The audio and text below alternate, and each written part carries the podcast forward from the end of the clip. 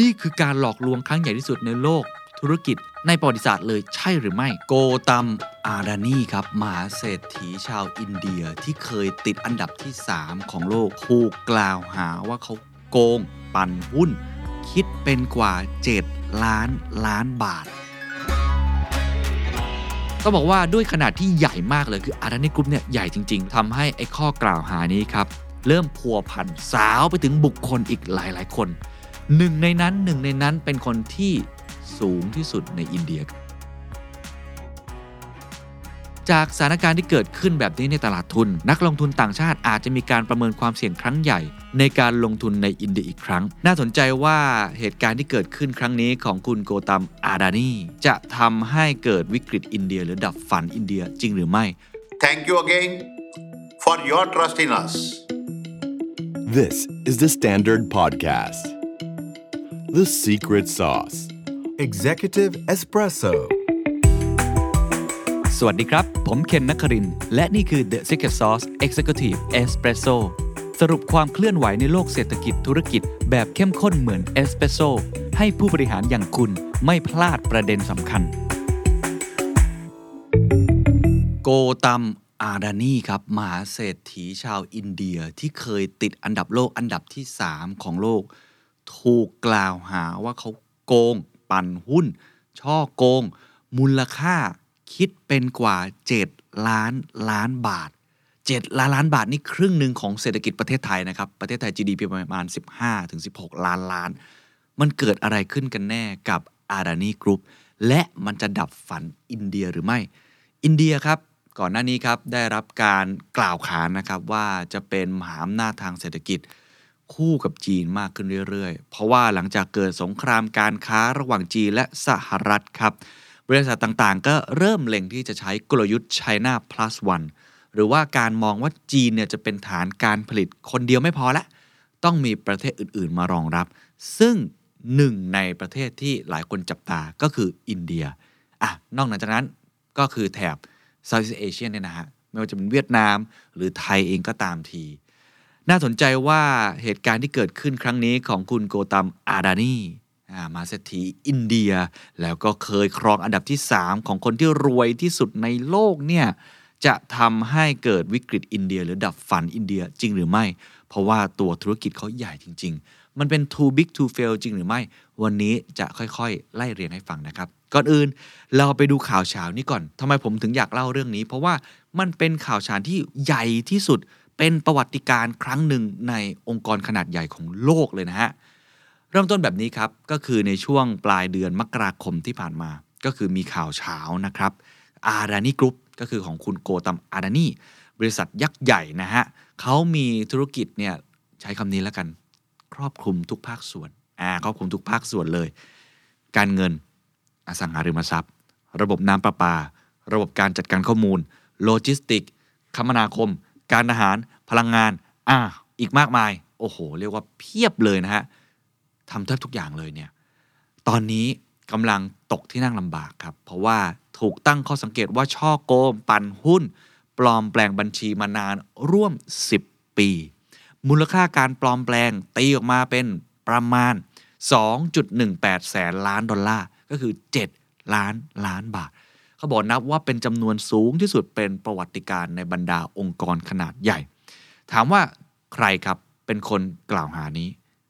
คนที่ตั้งข้อกล่าวหานี้ชื่อว่า Hindenburg Research เอ๊ะมาจากไหน เขาเป็นผู้เชี่ยวชาญด้านการค้นหาข้อมูลที่ซับซ้อน และยากต่อการพบเจอจากแหล่งข้อมูลทั่วไปแหมเป็นรีเสิร์ชที่น่าสนใจมากนะฮะ เช่น การปิดบังข้อมูลธุรกรรม และการรายงานข้อมูลทางการเงินที่บิดเบือนไม่ถูกตามหลักจรรยาบรรณ เขาบอกว่าได้ตรวจพบความผิดปกติของ Adani Group แต่ว่าไม่ใช่แค่ตรวจอย่างเดียวนะ เดิมพันด้วยครับ วิธีการเดิมพันว่าหุ้นของ Adani Group จะตกหรือไม่ ก็คือสิ่งที่เรียกว่า short ครับ S H O R T ก็คือ short sell นะฮะลองดูเลยครับว่าถ้าหุ้นตกลง เขาก็จะได้เงินไปอ่าเป็นการเดิมพัน เหมือนเป็นการการันตีว่า Hindenburg Research เนี่ยเขาค่อนข้างมั่นใจว่าหุ้นจะตกลงแน่นอน หลังจากที่มีข่าวเช้าออกมาครับโกตัมอาดานีที่เคยรวยอันดับ 3 ของโลกเลยนะ เบียดเบียดมาเลยอีลอนมัสอะไรพวกนี้เลยสูญเสียความมั่งคั่งไปเกือบครึ่งครับ จาก 1 2 0 0 0 0 ล้านดอลลาร์ เหลือเพียง 61,000 ล้านดอลลาร์ ก็คือหายไปครึ่งหนึ่ง Hindenburg Research เผยอย่างนี้ 7 บริษัทหลักที่จดทะเบียนกับตลาดหลักทรัพย์ในเครืออาดานีนั้นมีมูลค่าสูงเกินจริงไปกว่า 85% หากพิจารณาจากปัจจัยพื้นฐาน และจำนวนหนี้สินที่มหาศาลทำให้ตอนนี้อาดานีกรุ๊ปมีความเปราะบางทางการเงินอย่างมาก ในรายงานครับยังตั้งข้อกล่าวหาเพิ่มถึงสมาชิกครอบครัวหลายคนของอาดานีว่ามีการเลี่ยงภาษี และเกี่ยวข้องกับเรื่องการติดสินบน รวมถึงการคอร์รัปชันในอดีต ที่ถูกสืบโดยคณะกรรมการตลาดหลักทรัพย์อินเดียครับและการสร้าง Shell Corporation นอกประเทศ หรือบริษัทที่ไม่มีทรัพย์สินหรือการดำเนินทางธุรกิจของตัวเองอย่างชัดเจน แม้ว่าประเภทของบริษัทแบบนี้ต้องพูดตามตรงก็ไม่ได้ขัดต่อกฎหมายนะครับ แล้วก็มีการใช้งานอย่างถูกต้องเพื่อประโยชน์ทางภาษี หรือการลดความเสี่ยงการดำเนินงานธุรกิจในบางประเทศ เพราะว่าผมเห็นหลาย ๆ เศรษฐีก็ทำกันแบบนี้นะ แต่ก็ปฏิเสธไม่ได้ครับว่า กรณีที่จุดประสงค์ในการก่อตั้ง เพื่อปกปิดธุรกิจอาจผิดกฎหมาย หรือข้อมูลความลับของธุรกิจที่ไม่โปร่งใส Hindenburg Research ครับอ้างว่ารายงานข้อกล่าวหาที่เขาทำขึ้นจากการสัมภาษณ์อดีตพนักงานระดับสูงของบริษัท และเอกสารนับพันฉบับ เป็นที่มาของ Hindenburg Research เนี่ยบอกว่าไปสัมภาษณ์มาแล้วกับอดีตพนักงานนะ แล้วก็เอกสารนับพันฉบับครับ ต้องบอกว่าด้วยขนาดที่ใหญ่มากเลยคือ Adani Group เนี่ยใหญ่จริง ๆ แล้วก็ครอบคลุมทั่วถึงทำให้ไอ้ข้อกล่าวหานี้ครับเริ่มพัวพันสาวไปถึงบุคคลอีกหลายๆ คนหนึ่งในนั้นหนึ่งในนั้นเป็นคนที่สูงที่สุดในอินเดียก็คือ นเรนทราโมดีครับนายกรัฐมนตรีของอินเดียนั่นเอง เขาบอกว่าคุณโกตัมอาดานีกับคุณนเรนทราโมดีมีความสัมพันธ์ที่ค่อนข้างสนิทกันมาก เขาบอกว่าย้อนกลับไปเมื่อปี 2014 ครับ คุณโมดีตอนที่ฉลองชัยชนะครั้งแรกที่ได้รับเลือกตั้งนายกรัฐมนตรี ใช้เครื่องบินของ Adani Group อ่าไม่รู้ว่าใช้แบบไม่รู้จักกันแค่ไปเช่าลำมาซื้อมา หรือว่ารู้จักกันก็เลยมีการ favor กัน คุณจอร์จโซรอสมหาเศรษฐีด้านการลงทุนมองอย่างนี้เลยครับว่าครั้งนี้ค่อนข้างใหญ่นะ เพราะความปั่นป่วนที่เกิดขึ้นกับอาณาจักรธุรกิจของโกตัมอาดานีนำไปสู่การแห่ขายหุ้นในเครือ และกระทบต่อความเชื่อมั่นต่ออินเดียเป็นอย่างมาก และสิ่งเหล่านี้เขาบอกว่าถ้าโมดียังคงเงียบต่อประเด็นที่เกิดขึ้น เขาต้องตอบคำถามนักลงทุนจากทั่วโลกและผู้แทนในสภาให้ได้ นี่เป็น คำกล่าวจากจอร์จโซรอสเลยนะครับ สิ่งที่เกิดขึ้นนี้จะกระทบต่อความเข้มแข็งของรัฐบาล ภายใต้การบริหารงานของโมดีและจะเปิดประตูไปสู่การปฏิรูปหน่วยงานต่างๆ คุณจอร์จโซรอสบอกว่า ผมอาจจะซื่อเกินไป แต่ผมคาดหวังว่าจะเห็นการฟื้นฟูประชาธิปไตยในอินเดียโอ้ลามไปสู่ประชาธิปไตยเลยครับ เพราะว่าธุรกิจนี้ใหญ่เชื่อมโยงกับการเมือง ทางนักลงทุนก็มองว่าแน่นอน 1. การที่ไม่มีความเชื่อมั่นต่อธุรกิจนี้ นั้นเรื่องหนึ่งก็ขายหุ้นอะไรก็ไป แต่ถ้าเกิดว่าธุรกิจนี้มันไปเกี่ยวข้องกับวิธีการดำเนินงานของรัฐบาลด้วย แสดงว่าความเชื่อมั่นต่อรัฐบาลก็ไม่มีเหมือนกันสิคุณจอร์จโซรอสก็เลยบอกว่า ถ้าอย่างนั้นนี่ก็อาจจะเป็นโอกาสนะ ถ้าถ้าต้องยอมรับนะครับว่าถ้าข้อกล่าวหานี้เป็นจริงนะ ต้องยอมรับตรงนี้ต้องแฟร์ก่อน ถ้ามันเป็นจริงก็แสดงว่ามีความพัวพันเกิดขึ้นจริง และมีความไม่ชอบมาพากล คือเรื่องคอร์รัปชันในอินเดียเนี่ยผมคิดว่าหลายท่านพอจะทราบอยู่แล้วว่าเป็นที่เลื่องชื่อพอสมควร แต่เหตุการณ์นี้มันอาจจะส่งผลกระทบต่อนักลงทุนได้ ว่าไม่ใช่แค่ธุรกิจ Adani Group แล้วกรุ๊ปอื่นๆล่ะ รัฐบาลมีเอี่ยวไหม แล้วความเชื่อมั่นที่มีต่อการลงทุนในประเทศนี้จะลดลงมากน้อยแค่ไหนอะผมว่าเรื่องนี้ก็เลยเป็นเรื่องค่อนข้างใหญ่เพราะมันพัวพันกันค่อนข้างมากนะครับ แน่นอนทางอารานิกรุ๊ปก็ไม่ได้นิ่งนอนใจครับ เพราะว่าทางประธานเจ้าหน้าที่ฝ่ายการเงิน ก็ออกมาโต้แย้งทันทีครับ บอกว่ารายงานนี้มีจุดประสงค์มุ่งร้ายอย่างจงแจ้ง เลือกใช้ข้อมูลที่ไม่ถูกต้องน่าอดสูจริง ๆ เลยทำอย่างนี้ได้ยังไง มีรายงานถึง 413 หน้า ยืนยันว่าบริษัทนั้นได้ปฏิบัติตามกฎหมายในประเทศ และเปิดเผยข้อมูลต่างๆ ตามกฎเกณฑ์ของหน่วยงานกำกับทั้งหมด ซึ่งทำแบบนี้ไม่ถูกเลย Hindenburg Research นั่นแหละ ทำแบบนี้เพื่อเปิดช่องให้บริษัททำกำไรใช่ไหมเขาไปช็อตมานี่ ไม่ได้มีหลักฐานอะไร อันนี้ไม่ถูกต้องอะอันนี้คือเรื่องราวที่เกิดขึ้น ซึ่งตอนนี้ก็ต้องไปว่ากันตามกระบวนการยุติธรรม ว่าเหตุการณ์นี้จะจบลงอย่างไร สิ่งที่ผมอยากจะเล่าต่อก็คือผลกระทบในภาพใหญ่ครับ เพราะว่าอย่างที่บอกมัน too big to fail หรือเปล่านะ มันใหญ่เกินไปที่จะล้มหรือเปล่า เพราะมันเป็นก้อนเงินจำนวนมากอยู่ในนี้ เขาบอกว่าการ ที่ข่าวแบบนี้ออกไปเนี่ยถูกขนานนามเลยนะครับว่า เป็นการหลอกลวงครั้งใหญ่ที่สุดในประวัติศาสตร์ของโลกธุรกิจเลย นี่คือการหลอกลวงครั้งใหญ่ที่สุดในโลกธุรกิจ ในประวัติศาสตร์เลยใช่หรือไม่นะคุณแกรี่ดูแกนครับประธานเจ้าหน้าที่บริหารของ global CIO office ครับก็เป็นบริษัทที่จัดการสินทรัพย์อะไรต่างๆนะครับเขาบอกว่าจากสถานการณ์ที่เกิดขึ้นแบบนี้ในตลาดทุน นักลงทุนต่างชาติอาจจะมีการประเมินความเสี่ยงครั้งใหญ่ ในการลงทุนในอินเดียอีกครั้ง เพราะว่ามันไปโยงถึงประเด็นด้านธรรมาภิบาล ความโปร่งใสขององค์กร การเลือกข้าง และความโปร่งใสของหนี้สินในบริษัท แล้วก็ถ้านับถึงความสนิทสนมของคุณโกตัมอาดานีที่สนิทกับาทางคุณนเรนทราโมดีก็น่าสงสัยไปอีก เพราะว่าต้องบอกว่าคุณอาดานีในกลุ่มของเขาเนี่ยมีการลงทุนในโครงสร้างพื้นฐานของประเทศหลายอย่างนะครับ ก็คือ ใช้คำว่าเป็นคนที่ทำงานให้กับงานของรัฐบาล งานจ้างรัฐบาลหลายอย่าง สนามบิน โรงไฟฟ้า ศูนย์ข้อมูล ก็เป็นหัวใจหลักในการเติบโตของประเทศอยู่แล้ว ก็เลยเป็นที่น่าสงสัยนะครับว่าโกตามอาดานีได้กำหนดผลประโยชน์ทางธุรกิจของเขา ให้สอดคล้องกับแผนพัฒนาประเทศของโมดีอย่างไรนะซึ่งอันนี้น่าสนใจนะครับ ก็ต้องบอกอีกครั้งหนึ่งว่าไอ้สิ่งเหล่านี้ ท้ายที่สุดแล้วการกล่าวหาครั้งนี้เนี่ยมัน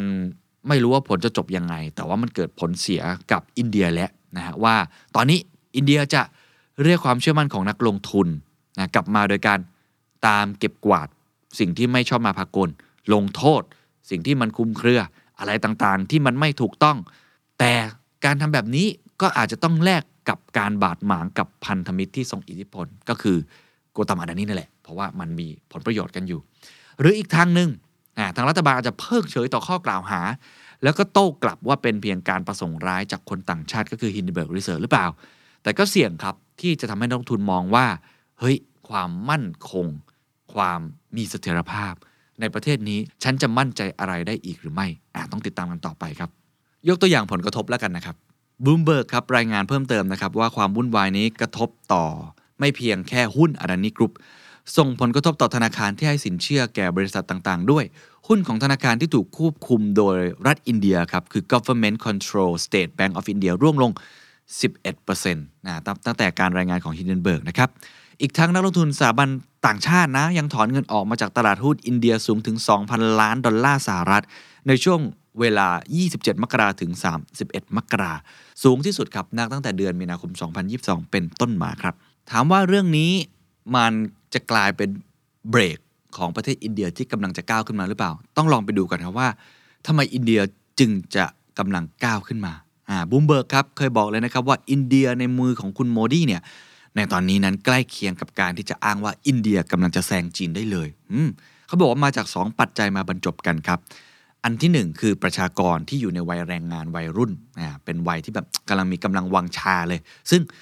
จีนเนี่ยต้องบอกว่าหลังจากมีวันชาย policy ออกมา พยายามอย่างยิ่งนะ ในตอนนี้ที่จะให้คนมีลูกมากขึ้น เพราะว่ามันเริ่มน้อยลงแล้ว ก็สวนทางกับอินเดียนะ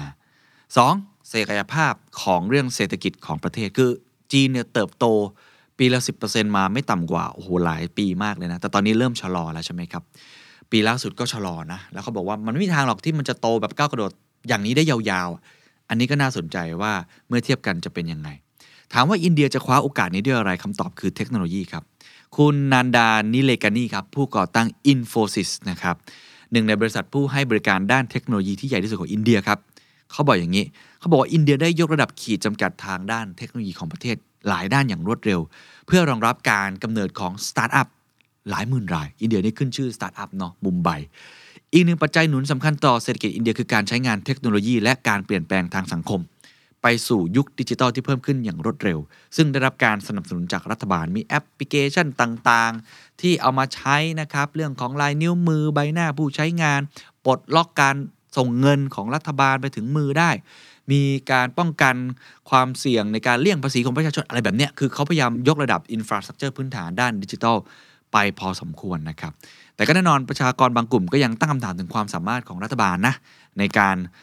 สอดส่อง หรือควบคุมจากหน่วยงานรัฐที่ละเมิดความเป็นส่วนตัวของผู้ใช้งานมากเกินไปนะครับ ถ้าเราลองไปดูตัวเลขอีคอมเมิร์ซของอินเดีย เขาบอกว่าคาดว่าในปี 2023 คือปีนี้จะมีมูลค่าการส่งออกสินค้าผ่านการซื้อออนไลน์สูงถึง 13,800 ล้านดอลลาร์ เพิ่มขึ้นอย่างมีนัยสำคัญจากปีที่แล้วคือ 8,900 ล้านดอลลาร์ เพิ่มขึ้นกว่า 40%เลยนะ น่าสนใจมากๆนะครับ ทางด้านนักวิเคราะห์ด้าน supply chain นะครับกล่าวว่าซัพพลายเออร์สัญชาติไต้หวัน 3 รายที่สำคัญต่อการผลิตของ Apple ได้รับแรงจูงใจจากรัฐบาลของโมดีครับ ในการส่งเสริมการผลิตและการส่งออกสมาร์ทโฟน ท่ามกลางการเติบโตที่ชะลอตัวของจีนและเยอรมนีครับทำให้หลายฝ่ายต่างพยายามที่จะหาประเทศที่จะเป็นผู้เล่นใหม่ ที่จะขับเคลื่อนเศรษฐกิจโลกนะครับทาง Morgan Stanley คาดการณ์ไว้ครับว่า อินเดียจะผลักดันการขยายตัวของเศรษฐกิจได้มากถึง 1 ใน 5 ของโลก ในทศวรรษนี้ก็คือจนไปถึง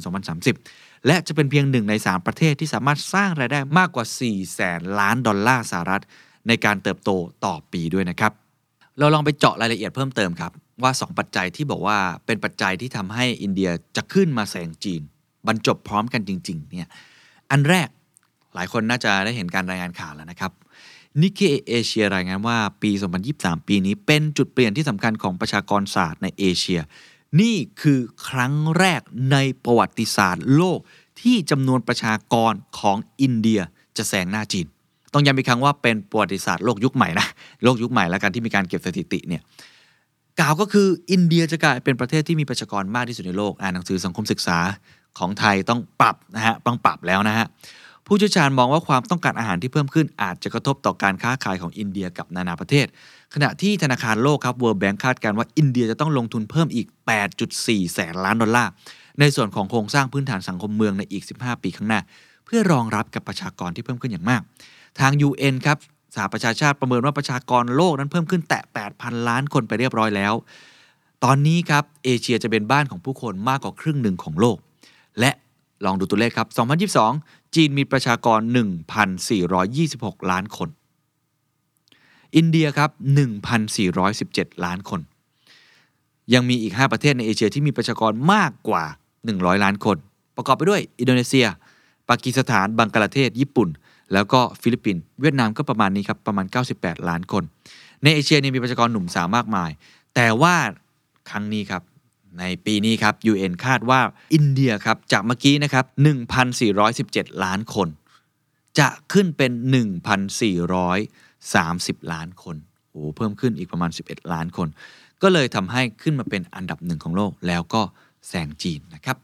แม้ว่านี่จะเป็นตัวเลขคาดการณ์จาก UN นะฮะ แต่ต้องบอกว่าบลูเบิร์กครับ มีการรายงานมาจากแมคโครเทนบอกว่า เฮ้ย ไม่ต้องรอจนสิ้นปีหรอก ตอนนี้อินเดียอาจจะมีประชากรที่แซงจีนไปเป็นที่เรียบร้อยแล้ว ในช่วงตั้งแต่เดือนมกราคมที่ผ่านมาด้วยตัวเลขครับ 1,428 ล้านคนแอบก็ต้องลองดูแต่ว่าแน่ ๆ ก็คือ ประชากรมันมีกำลังวังชา รุ่นใหม่กำลังต้องการบ้านกำลังต้องการรถกำลังจะเป็นแรงงานที่สำคัญ ก็ทำให้นี่เป็นปัจจัยสำคัญนะครับที่ทำให้อินเดียขึ้นมาอ่าในแง่ของการเติบโตนะจะแซงจีนได้ในอนาคตละกัน ไม่ได้บอกว่าตอนนี้ แต่ว่าประชากรแซงแล้วแน่นอนในปีนี้นะครับ อีกปัจจัยหนึ่งก็คือเรื่องความพร้อมทางด้านเศรษฐกิจครับเขาบอกว่าปี 2023 ประเทศที่มีแนวโน้มเติบโตสูงที่สุดในโลกคืออินเดีย คาดการณ์โดย IMF ครับเติบโตสูงกว่าประเทศผู้นำด้านเศรษฐกิจอย่างสหรัฐ และจีนรวมทั้งประเทศกำลังพัฒนาต่างๆในแถบเอเชีย IMF ระบุว่าเศรษฐกิจโลกปีนี้จะเติบโตเฉลี่ย 2.9%ก็ต้องบอกว่าลดลงจาก 2022 นะครับกลุ่มประเทศในเอเชียนั้นมีศักยภาพที่จะเติบโตได้มากกว่าเมื่อเทียบกับประเทศในกลุ่มยุโรปที่แน่นอนมีเรื่องสงครามรัสเซียยูเครนนะครับหรือว่าเรื่องพลังงาน แต่ถ้าไปดูครับ IMF คาดการณ์การเติบโตของ GDP อินเดียปีนี้อยู่ที่ประมาณ 6%กว่าๆนะครับ ก็เมื่อกี้อย่างที่บอกเนาะโลกจะโตประมาณ 2.9%เขาก็โตมากกว่านั่นเองนะครับ แล้วก็ถ้าเราไปดู foreign direct investment ก็คือการลงทุนจากต่างประเทศ อินเดียนี่แข็งแกร่งนะฮะจากกระแสเงินที่ไหลเข้ามาในปริมาณที่สูงกว่าก่อนช่วงโควิดนะครับ เพราะว่ามีทั้งการปรับปรุงโครงสร้างและนโยบายต่างๆ ส่งเสริมให้ธุรกิจทำงานง่ายขึ้นนะครับส่งผลให้อินเดียเนี่ยเป็นหนึ่งในประเทศที่น่าดึงดูดสำหรับธุรกิจต่างชาติที่จะเข้าไปลงทุน เช่น ธุรกิจด้านเภสัชกรรมและยา เพราะว่าอินเดียนั้นมีบทบาทสำคัญในการผลิต การส่งออกผลิตภัณฑ์ยาทั่วโลก ซึ่งยอดการลงทุนโดยตรงจากต่างประเทศในอุตสาหกรรมนี้พุ่งทะลุ 20,000 ล้านดอลลาร์เมื่อปลายปี 2022 เป็นต้นมา อินเดียก็เลยมีการตั้งเป้าหมายจะขยับเป็นผู้นำทางเศรษฐกิจอันดับ 3 ของโลกภายในปี 2030 อันดับหนึ่งตัวนี้คือสหรัฐ อันดับ 2 คือจีน อันดับ 3 ก็ญี่ปุ่นนะฮะ ตอนนี้เขาคาดหวังเลยนะ ว่าตัวเองจะขึ้นมาเป็นอันดับ 3 โดยที่คุณนเรนทราโมดีนะนายกรัฐมนตรีปัจจุบันก็มีการเปิดเผยนโยบายอะไรต่างๆ มากมายนะครับ ก็ต้องลองดูนะครับว่าเอ่ออนาคตของอินเดียจะเป็นอย่างไรเมื่อเราเจอกับความท้าทายของคุณโกตัมอาดานีนะครับ ต้องติดตามกันต่อไปนะครับว่าอนาคตของคุณโกตัมอาดานีและอาดานีกรุ๊ปที่ถูกกล่าวหาว่ามีการช่อโกงครั้งใหญ่ที่สุด ในประวัติศาสตร์โลกธุรกิจสมัยใหม่ รวมทั้งประเทศอินเดียที่ตั้งเป้าว่าจะเป็นมหาอำนาจด้านเศรษฐกิจอันดับสามของโลก จะมีอนาคตเป็นอย่างไร สวัสดีครับ